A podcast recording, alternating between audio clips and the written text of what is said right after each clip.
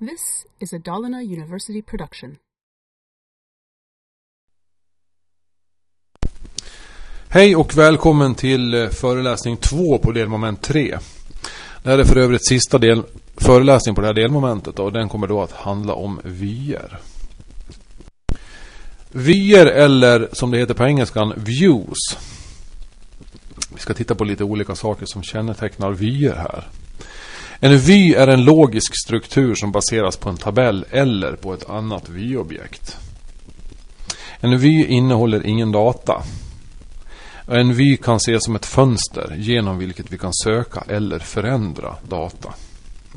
En vy är en skräddarsydd presentation av data i databasen. Och vi skulle kunna sammanfatta alltihop som att en vy då är en lagrad SQL-fråga. Vyer och dataåtkomst är rubriken på den här sliden. Och vi kommer då åt data via en vy, precis som vi kommer åt data via en vanlig tabell. Det vill säga användaren som använder det här vy-objektet kommer inte att märka någon större skillnad på om, om den här användaren sitter och jobbar emot en vanlig bastabell eller ett vy-objekt. Så att då kommer den här användaren då att kunna ställa SQL-frågor på samma sätt emot en vy som emot en vanlig tabell. Och vi skulle då kunna utföra select, det vill säga söka den här vyn och, och läsa data. Och vi kan då förena flera vyer och göra join-satser eller nästlade frågor mot de här vyerna. Och ibland vid vissa tillfällen så skulle vi då även kunna utföra DML emot de här vyerna. Och DML det kommer ni väl alla ihåg vad det står för. Data Manipulation Language. Det vill säga Insert, Update och Delete. Det vill säga här pratar vi om saker och ting som genererar transaktioner mot databasen. Och Vi skulle då kunna betrakta en vy som en virtuell tabell. Och virtuell, vad betyder det då? Jo, virtuell betyder skenbar. Att den beter sig att vi, som ett tabellobjekt, men i själva verket så är det något annat. Eh, generellt sett kan man säga att det finns lite olika typer av sådana här vyobjekt. Och nu ska vi kolla på de vyobjektstyperna som finns i Oracles databas. Produktig dyker upp här och ska presentera för oss. Vi har fyra stycken olika typer av vyer i Oracle. För det första så har vi något som kallas för Relational Views eller relationsvyer. Sen har vi något som kallas för Inline Views. Och det kan vi säga är vyer som definieras on the fly när de används i SQL-koden. Vi hade något exempel på en inline view ifrån eh, tidigare föreläsning på det här delmomentet. Det vill säga föreläsning 1 när vi höll på med SQL där. Och sen har vi något som kallas för object views. Och det är vyer emot så kallade objekttyper. Och sen har vi något annat som kallas för materialized views. Och det är vyer som tar plats. Det vill säga resultatet av de här SQL-frågorna lagras, cachas. Och det här kommer då att öka prestandan när vi har vyer som baseras på SQL-frågor som får tillbaks väldigt många rader. Vi skulle kunna tänka oss att man har en vy då vars SQL-fråga genererar 850 000 rader tillbaka. Då skulle man då kunna öka prestandan i systemet genom att skapa en så kallad materialized view. Men på den här kursen så kommer vi bara att prata om relationsvyer. Så vi får se de andra typerna av vyer då som överkurs, men vi vet att de finns där. En bra fråga då att ställa sig det är väl att varför ska vi då använda vyer? Produkter här ska få redogöra lite grann varför vi ska använda vyer. Vyer används för att öka prestandan. Om vi tänker oss att vi då har en tabell som innehåller jättemycket rader som vi hela tiden kör select stjärna från. Då skulle vi kunna göra en sån där materialized view som ligger cachad och då skulle vi öka prestandan i sådana fall. Eh, punkt två så ökar vi säkerheten. Det skulle kunna vara så att man har känslig information i vissa tabeller med personnummer och andra eh, uppgifter som har att göra med människors inkomst eller om man har blivit utsatt för kronofogdeverksamhet eller andra saker. Då skulle man kunna dölja det i den här vyn och inte visa allting som finns i databasen. Därför skulle man då kunna öka säkerheten. Och man kanske vill dölja komplexiteten. Det vill säga få en högre abstraktionsförmåga. Att man kan få användare och tro att man då kan göra select stjärna från en vy. Men i själva verket har vi en väldigt komplicerad SQL-fråga i botten på den här vyn. Men det märker inte användaren då. Så att vi gömmer det här komplexa. Vi skulle kunna använda den för att anpassa presentationen av data. Det vill säga visa saker med summeringar och lite olika funktioner och sånt där. Som vi tycker skulle passa då. Och en relationsvy den tar upp väldigt lite plats. Det är bara vy-definitionen inklusive den här SQL-frågan. Och vy-definitionen kommer att lagras i Data Dictionary. Och i Oracle då pratar, när vi pratar Data Dictionary och metadata så pratar vi ju tablespace, ett system. Och en relationsvy den kan skapas utifrån en alternativt flera bastabeller eller andra vyobjekt.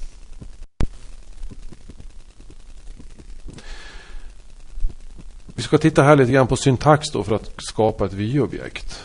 Create och replace view och så ger vi den ett namn as query. Det vill säga as query betyder då som följande SQL-fråga. Så vi då kollar på ett exempel. Create view kund underscore vy as någonting. Här skapar vi då ett vy-objekt med namnet kund underscore vy. Här väljer, väljer vi av olika orsaker att inte använda or replace. SQL-frågan kommer här då. Det vill säga det som står inom de här hakparenteserna som det står query. Och den är som följer då. Select förnamn, efternamn, mobilnummer. From kund. Där har vi då skapat vårt vy-objekt. Så kan vi då köra till exempel select stjärna från kundvy och då får vi fram, då kör vi den här SQL-frågan som ligger inkapslad i den här vy-objektet. Om vi vill skapa en vy och använda så kallad kolumnalias så gör vi på följande sätt. Create vy, kundvy och sen så lägger vi på en parentes och sen talar vi om vad vi vill ha för kolumnrubriker i våran vy. Vi tycker att F-namn är inte så speciellt användarvänligt utan det är bättre att vi skriver ut förnamn som alias för bastabellens kolumn F-namn. Och som alias i vyn för bastabellens kolumn E-namn så skriver vi efternamn och för mobil-NR så skriver vi mobilnummer. S och så på samma sätt då select F-namn, E-namn, mobilnummer from kund. Här har vi då skapat en vy då med kolumn-alias. Så gör vi select stjärna från kundvy där så skulle vi då få andra kolumnrubriken, nämligen vyns alias-kolumner istället. Jag ska kolla lite grann på lite mer om vyer här. Om vi vill ändra vår vy-definition så gör vi det genom att vi lägger på växeln när vi skapar den or replace. Så att då går vi alltså in och kastar bort den befintliga vyn och ersätter den med den här nya.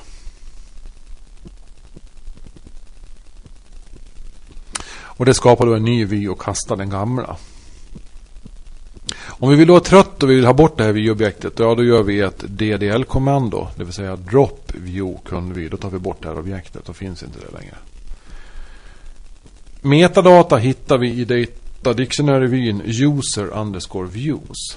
Och för att se vilka kolumner som finns i den här vyn i Data Dictionary som heter user underscore view så skulle vi kunna göra ett kort kommando desk som står för describe mellanslag user underscore views. Då får vi upp den här kolumnen som vi kan söka när vi vill ha fram metadata om våra vyobjekt som vi har skapat.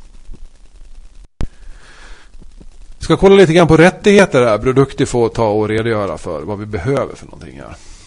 Så att vi behöver då rättigheter för att kunna skapa vyer. Och då i form av rättigheter för att göra select på de bastabeller eller vyer som vyn ska skapas utifrån.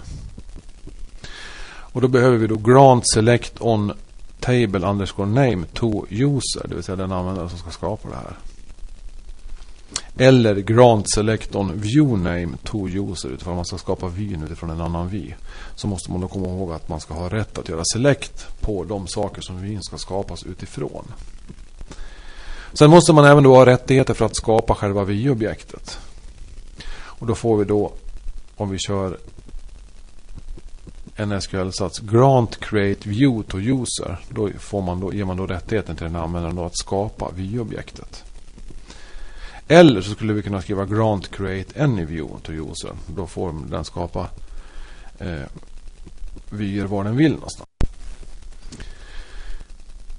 Det finns lite olika typer av relationsvyer. Vi ska kolla på det nu här. Och vi har två stycken olika typer av relationsvyer. Så läser vi på bilden där längst upp till vänster så står det att det står att bilden föreställer simple and complex views. Så på svenska då så har vi för det första enkla typer. Och vi har någonting som vi kan kalla för komplexa vyer. Eller enkla vyer och komplexa vyer är de två typerna av relationsvyer vi har. Och den huvudsakliga skillnaden med, mellan de här två då, är relaterade till DML-operationer. Och enkla vyer visar data från endast en tabell och kan inte innehålla gruppfunktioner eller aggregatfunktioner av typen count eller sum eller AVG eller någon annan sån funktion.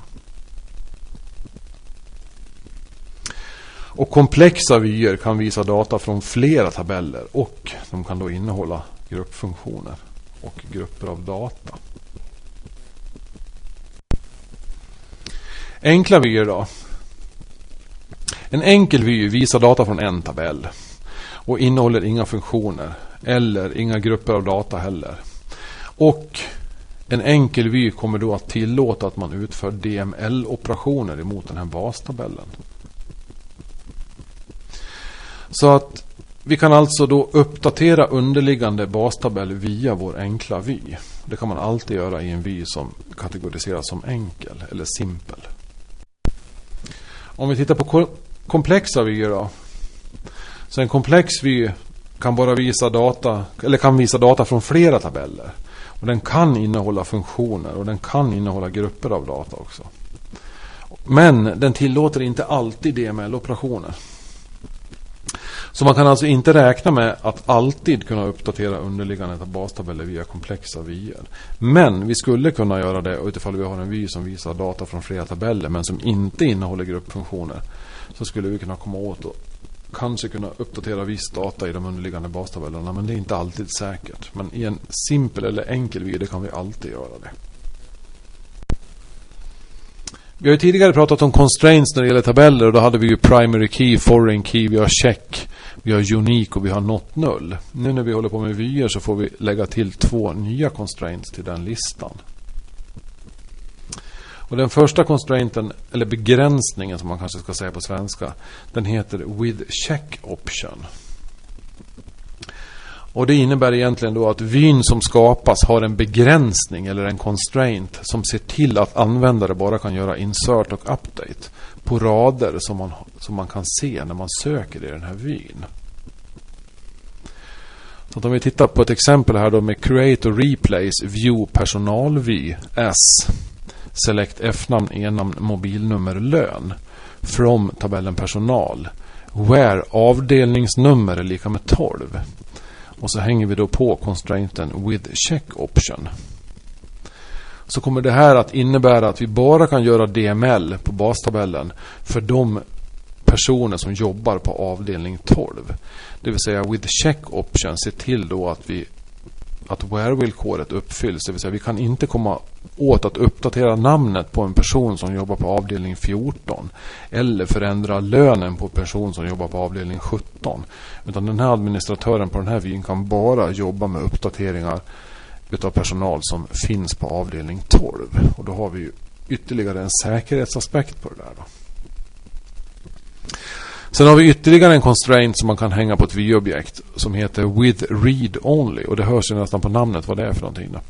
Och det ser till den ser då till, den begränsningen eller constraintsen ser då till att det bara går att läsa data ur det här vy-objektet och att DML-operationer blir då förbjudna.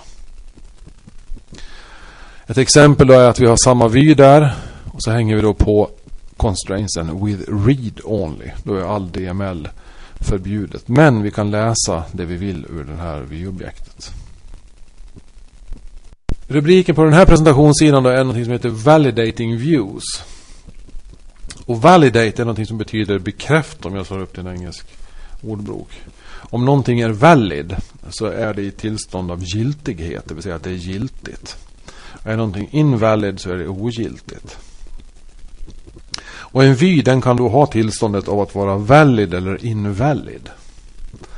Och att när vi då skapar en vy så kommer databashanteringssystemet att verifiera att SQL-frågan är giltig. Om vi sedan går in och ändrar i bastabellen efter det att vi har skrivit den här vy-definitionen så kan detta medföra att SQL-frågan blir ogiltig. Det vill säga att vi får en vy vars status är ogiltig, det vill säga invalid.